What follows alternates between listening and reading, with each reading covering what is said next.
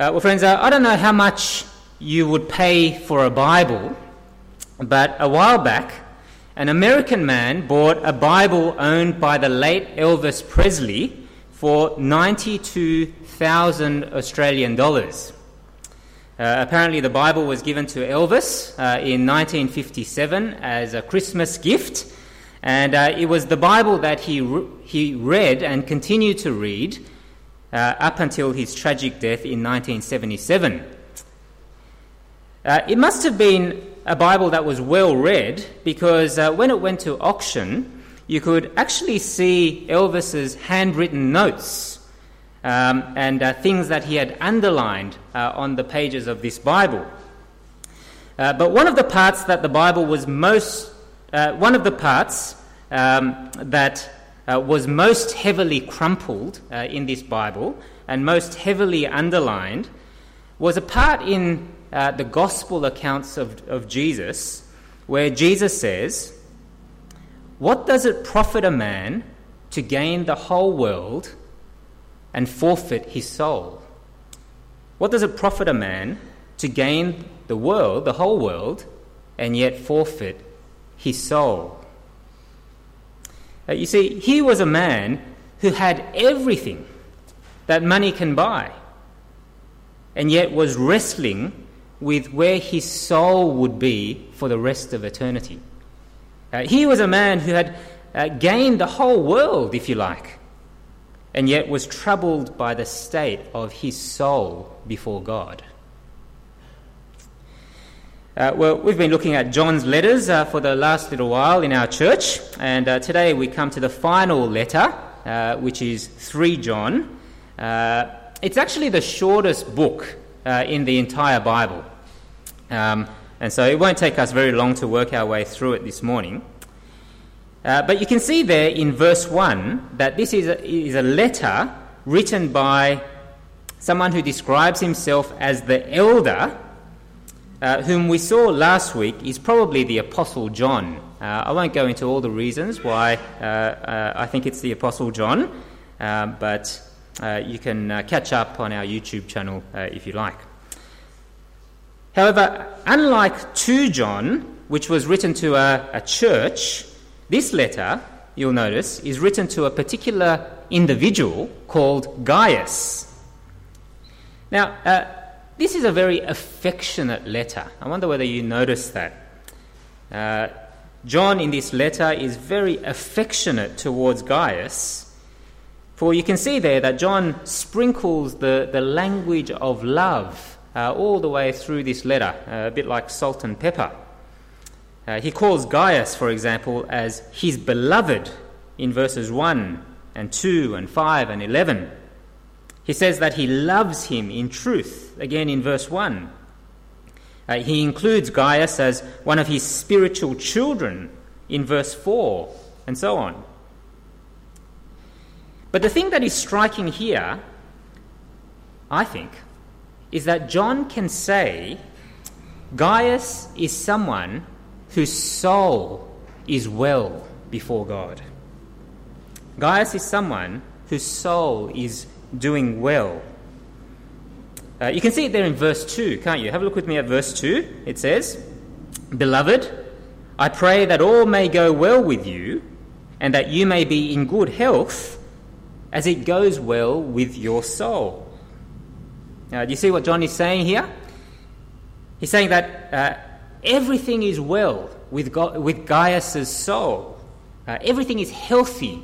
Uh, everything is prospering, is, is what it means literally about Gaius' soul.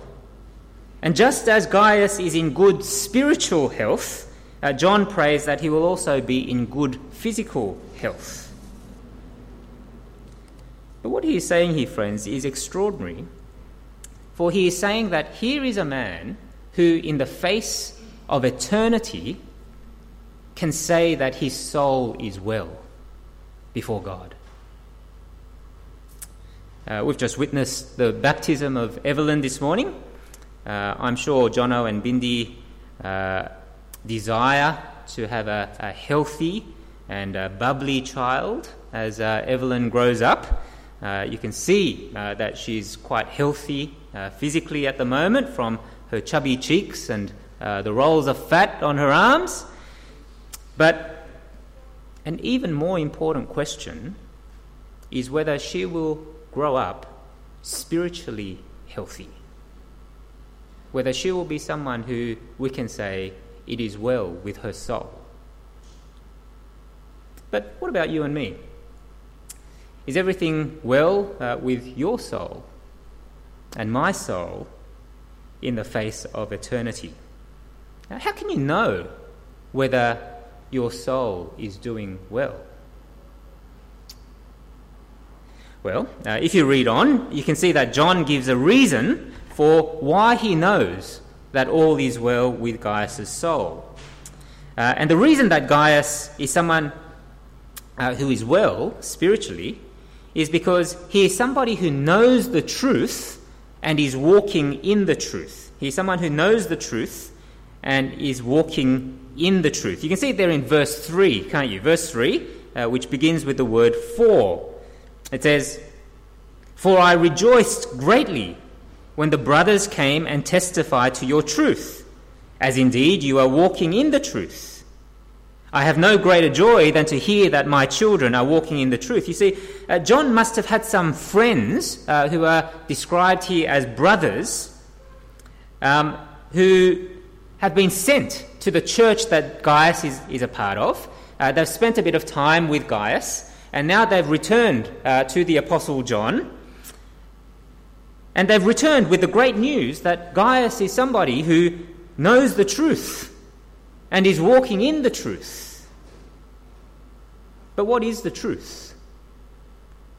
Well, uh, in John's writings, uh, the truth is the person of Jesus.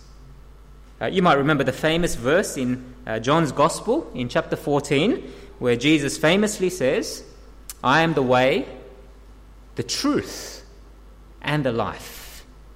No one comes to the Father except through me. And so to know the truth is to know Jesus himself. But who is Jesus? Who is Jesus? Uh, well, if you've been following John's letters closely, uh, you will know that again and again, John says that Jesus is the Christ. Uh, the word Christ simply means uh, the Messiah uh, or the, the, the universal king, God's chosen king who, who rules the world. And so the one who knows Jesus is the one who knows Jesus as that king. He's the one who has submitted his life to that king as the one who rules over his life and has authority over his life. But it's not as though Jesus is an oppressive king like all the other kings and rulers of this world. No. For Jesus is the king who comes to lay down his very own life at the cross so that his, his blood spilt on the cross can cleanse sinners like you and me from our sin and wrongdoing before God. You see, if our sin is not cleansed, if our guilt is not dealt with, then it is impossible to say all is well with my soul in the face of eternity. For the guilt and shame and stain that uh, sullies our souls will remain. Uh, some of you know that next year is the, the Soccer World Cup. Uh, I'm really looking forward to the Soccer World Cup. But uh, there's a very famous image uh, of the 1966 World Cup which uh, England won uh, on English soil. I know that's not good news for, for some of us, but 1966, uh, uh, England won the World Cup. But the really famous image is of the captain of the English team um, going up the stadium to receive the, the trophy uh, from the Queen herself. Uh, but uh, as he walks up these stairs to approach the Queen, he realizes that the queen is wearing these pristine white gloves. And so as he goes up the stadium, you can actually see him trying to wipe the grime and the dirt off his hands so that he can be in a state fit to meet the Queen. If dirt prevents us from shaking hands with the Queen, then how much does the stain of our sin and the guilt of our sin and wrongdoing before God come between us and a holy and righteous God who cannot look upon sin? And yet, uh, Jesus is the one who, by dying on the cross, cleanses us from sin. So that the one who knows this Jesus is the one who knows that his or her sin has been dealt with, the guilt has been removed, and so that we can say, It is well with my soul. However, notice, friends, what it means to know this truth about Jesus. Uh, for you can see there that John rejoices not only because uh, Gaius says he knows the truth, but because he is also, notice, walking in the truth. In other words, the person who truly knows Jesus is not just somebody who gives intellectual assent to the things that have to do with Jesus, but he is the one who allows this truth to transform the way that he or she lives or walks. Now, friends, do you know Jesus in this way? I know that many of us here do know Jesus in this way. But if you are here this morning and you do not know Jesus, then why don't you come to him today? And why don't you receive him as your King, as your Christ, as the gracious and loving ruler of your life, the one who has laid down his very own life on the cross for you. This is simply not a matter of preference. Uh, you know, so many people think that religious claims are a matter of preference, don't they? You know, some people prefer to know Jesus, uh, other people prefer to know Allah, and still other pr- people prefer to know Buddha, and uh, they are all true in, in their own way, some people say. But no, what the Bible is claiming is that Jesus is the only truth. And I cannot say that all is well with my soul unless I know him and unless I walk with him. Do you know Jesus uh, in this way? And so, uh, the one who can say, All is well with my soul, is the one who knows the truth and uh, walks in the truth. But the one who genuinely walks in the truth, you'll notice, is the one who also loves others. Uh, you see, in John's writings, truth always produces love. Uh, that's why if there is a Christian person who persistently fails to love other people, then it's very hard to conclude that they actually know the truth, isn't it? But here, notice that in our passage this morning, Gaius not only knows the truth, but demonstrates love, and uh, particularly to those whose work it is to proclaim the name of Jesus. Uh, and so let's pick it up from verse 5. Uh, if you have your Bibles there, have a look with me at verse 5. It says there, Beloved, it is a faithful thing that you do in all your efforts for these brothers, strangers as they are, who testify to your love before the church.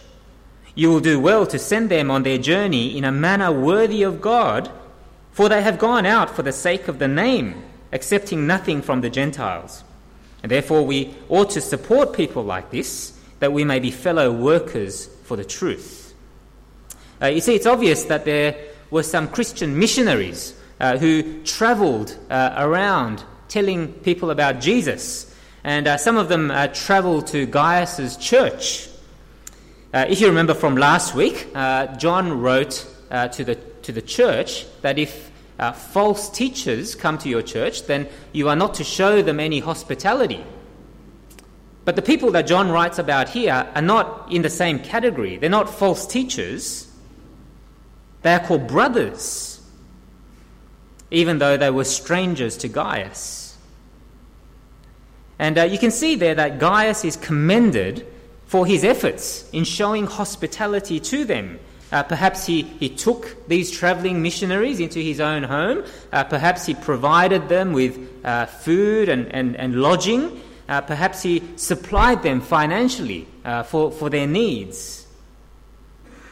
But notice that John urges Gaius to keep on showing hospitality to traveling missionaries and to provide for them with the greatest of care. Uh, it, it's extraordinary, but he says, treat them in a manner worthy of God, he says.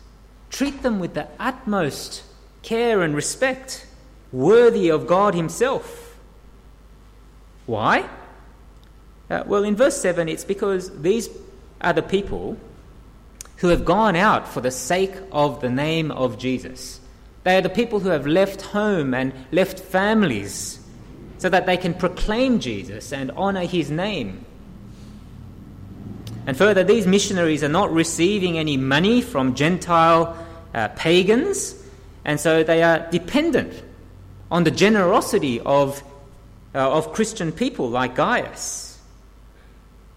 And so it is right to support such missionaries. And I love what John says in verse 8.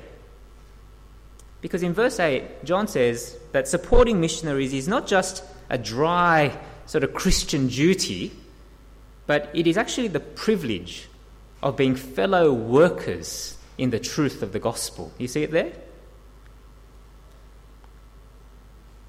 Uh, I'm reading a biography of uh, William Tyndale at the moment. Uh, hands up if you know who William Tyndale is. Uh, who is William Tyndale? A uh, few people. Ke- Kerry shot her hand up. Um,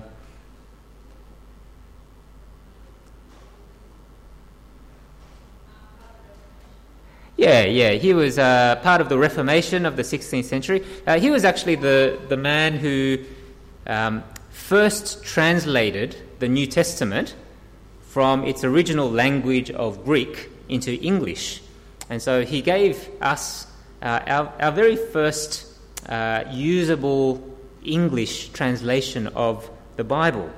Uh, he was a great man uh, because not only did his Bible bring salvation to countless people uh, down through the ages, but it also shaped the very English language that we speak at the moment, as well as the Bibles that we use today. Uh, a lot of the phrases that we find uh, in our English, modern English translations, uh, actually come from Tyndale himself. But not many people have heard of the name Henry Monmouth. Uh, I'd be surprised if uh, we've heard of uh, a person by the name of Henry Monmouth. Does anyone know who he is? Uh, there you go. Uh, no, no one's heard of Henry Monmouth. Uh, sorry, not Henry Monmouth. His name's Humphrey Monmouth. See, I don't, I don't even, I don't, I don't, I don't even know him very well. Uh, Humphrey Monmouth was a was a wealthy cloth merchant who basically bankrolled the work of William Tyndale. Uh, he was a wealthy man, and so he gave him a place to stay uh, so that he could do his uh, translation work. Uh, he pr- provided food and money. Uh, he provided personal encouragement. Uh, and in the end, he used his very own business connections and the ships that he used to transport cloth into England to actually smuggle copies of the English New Testament into England. Uh, at that time, the English New Testament, believe it or not, was illegal in, in, in England. And so, uh, after Tyndale produced uh, his English New Testaments uh, in Europe, uh, Henry Monmouth, uh, ah, Henry Mon- Humphrey Monmouth, and his business partners took these English Bibles, um, wrapped them up, put them in sacks of flour, uh, put them in watertight containers and put them in wine barrels, and they smuggled thousands and thousands of these English Bibles uh, into England. Uh, you see, Hen- uh, William Tyndale could not have done his work without the loving support of people like Humphrey Monmouth. Uh, I love it that in kids' church today, uh, our kids are, are actually writing letters uh, to our link missionaries uh, in order to encourage and support them. Uh, I know that uh, many of our missionaries love to receive letters and receive encouragement in that way. But uh, I want to ask us uh, this morning uh, how, are you, how, are you, and I going in supporting and encouraging our missionaries? Uh, I'm very thankful to God that uh, we have uh, very generous people and ministers like me and Kevin and others. we're very well provided for financially and materially. And yet, I want to suggest that the work of the gospel, friends, is much bigger than simply what goes on here at Church at Nine and in our parish, as good as that is. Uh, our church is linked with a number of missionaries who have left homes and families in order to tell the world about Jesus so that his name might be honored in Japan and in South Asia and in Nepal, in many other parts of the world. Do you know who they are? Do you know the names of their children and what some of their needs are? Do you know about the work they do? Do you pray for them? Do you give your money to them? Uh, now, this week uh, we begin a new term uh, in our growth groups. And uh, I want to give a bit of a challenge uh, to our, our, growth group leaders uh, and, and the groups that they lead to use this term to try and find ways in which we can lovingly support and encourage our missionaries. Um, there are many different ways in which we can do it. Um, uh, there are lots of needs out there in terms of our missionaries. But let me encourage you to love our missionaries because they need our support and our encouragement as people who want the same thing, as people who want to see the truth of the gospel making progress all around the world.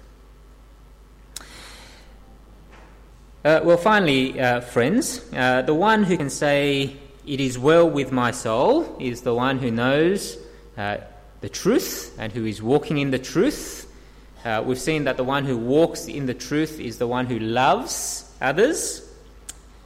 But the one who walks in the truth in this letter is also the one who imitates godly examples. Uh, you can see it there in verse 11, can't you? Verse 11, John says to Gaius, Beloved, do not imitate evil, but imitate good. Whoever does good is from God, whoever does evil has not seen God. And you can see there that John actually, in this letter, mentions two specific people to Gaius. Uh, the first person is mentioned in verse 9. Uh, his name is Diotrephes. Uh, he is clearly someone that Gaius is not to imitate. Uh, what is he like? Well, in verse 9, he is somebody who is described as someone, uh, someone who likes to put himself first. In other words, he's selfish, he's proud. Again, in verse 9, he is someone who does not acknowledge the authority of the apostles, and in particular, the letter that the apostle John had written to his church. Uh, in fact, in verse 10, he is involved in malicious gossip against the apostles. He's somebody who speaks wicked nonsense against them. And finally, towards the end of verse 10, we can see that this man also lacks love. He not only refuses to welcome the brothers or the traveling missionaries and to offer them hospitality, but he goes one step further and he stops others who want to care for them and kicks them out of church. Uh, I think the picture here is of someone who is not necessarily a false teacher, but somebody who may have been a leader in the church who is selfish and power hungry and who will bully others in order to get his way. Uh, don't imitate that kind of person, says the Apostle John. But the second person that John mentions is very different, isn't it? Uh, you can see him in verse 12. John mentions a man called Demetrius. Uh, he is likely to be the one who uh, actually carried this letter that John had written uh, to Gaius himself. But he is someone who is worthy of imitation, for you can see what people are saying about him. Uh, in verse 12, he is someone who has received a good testimony from everyone. Uh, people are speaking well of him. But perhaps more importantly, he has received a good testimony from the truth it, uh, itself. In other words, uh, his life is the one who, uh, his life is the, is the one that lines up with the truth of the gospel. And finally, the apostles also testify about this man uh, John also is willing to personally back this man as somebody who knows the truth and whose life accords with the truth. And so John says, it's people like this that you are to imitate. So much of our learning comes from imitating others, doesn't it?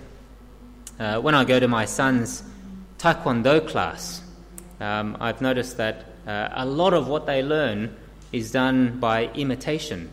Uh, the people who are on their black belts do their thing, and the others who are not black belt watch and they imitate what is being done. But it's also the same uh, with the Christian life, isn't it? Uh, so much of the Christian life is caught through imitation as well as being taught. Uh, who are the people that you and I try to consciously imitate in our Christian lives? Uh, are we attracted to leaders like Diotrephes because, you know, they look impressive, perhaps, powerful, successful, talented, able to get things done because they're able to push people around? Uh, are they the kind of leaders that we look up to and aspire to be like? Or are we attracted to the Demetriuses of this world? Those who are servant minded and godly and whose lives accord with the truth of God's word. Uh, walk in the truth, says John, by imitating people like this one. Uh, that's why, friends, uh, Jono and Bindi and Rusty and Linda have uh, such an important part to play uh, as uh, Evelyn grows up in the faith, don't they? For she is going to be watching their example. Uh, we believe that by God's grace, His goodness extends to the children of those who trust in Christ. But one day, Evelyn will need to own that faith for herself. And so we need to pray that the loons and the yees will be the kind of parents and the godparents whose lives are worthy of imitation, so that Evelyn can see their lives and joyfully come to know the truth for herself. For it is only in this truth that one can say that all is well with my soul. Let's pray. Heavenly Father, we thank you for our time together this morning, and we thank you especially for our Lord Jesus Christ, who is the way, the truth, and the life. And we thank you for his death, which cleanses us from sin, and for his resurrection that gives us new life. Uh, we pray that you would help us to know him and to trust him so that we might, together with Gaius, be able to say that all is well with our souls. Uh, we pray in particular this morning for those whose souls might be troubled, uh, those who might be unsure, uh, that you would comfort them with a knowledge of Jesus and his death and his resurrection. And Father, we also give you praise and thanks this morning for Evelyn. Uh, we thank you that in your kindness you have given her parents who know the truth and walk in the truth. And we pray that as Evelyn grows up, that you would not only give her good health, but that you would, by your grace, help her to know the truth of Christ for herself and walk with him in her life. Now, please be with Jono and Bindi and Rusty and Linda, and with us all, so that we might live godly lives worthy of imitation, so that Evelyn might be attracted to the one that we are imitating. And we pray this in Jesus' name. Amen.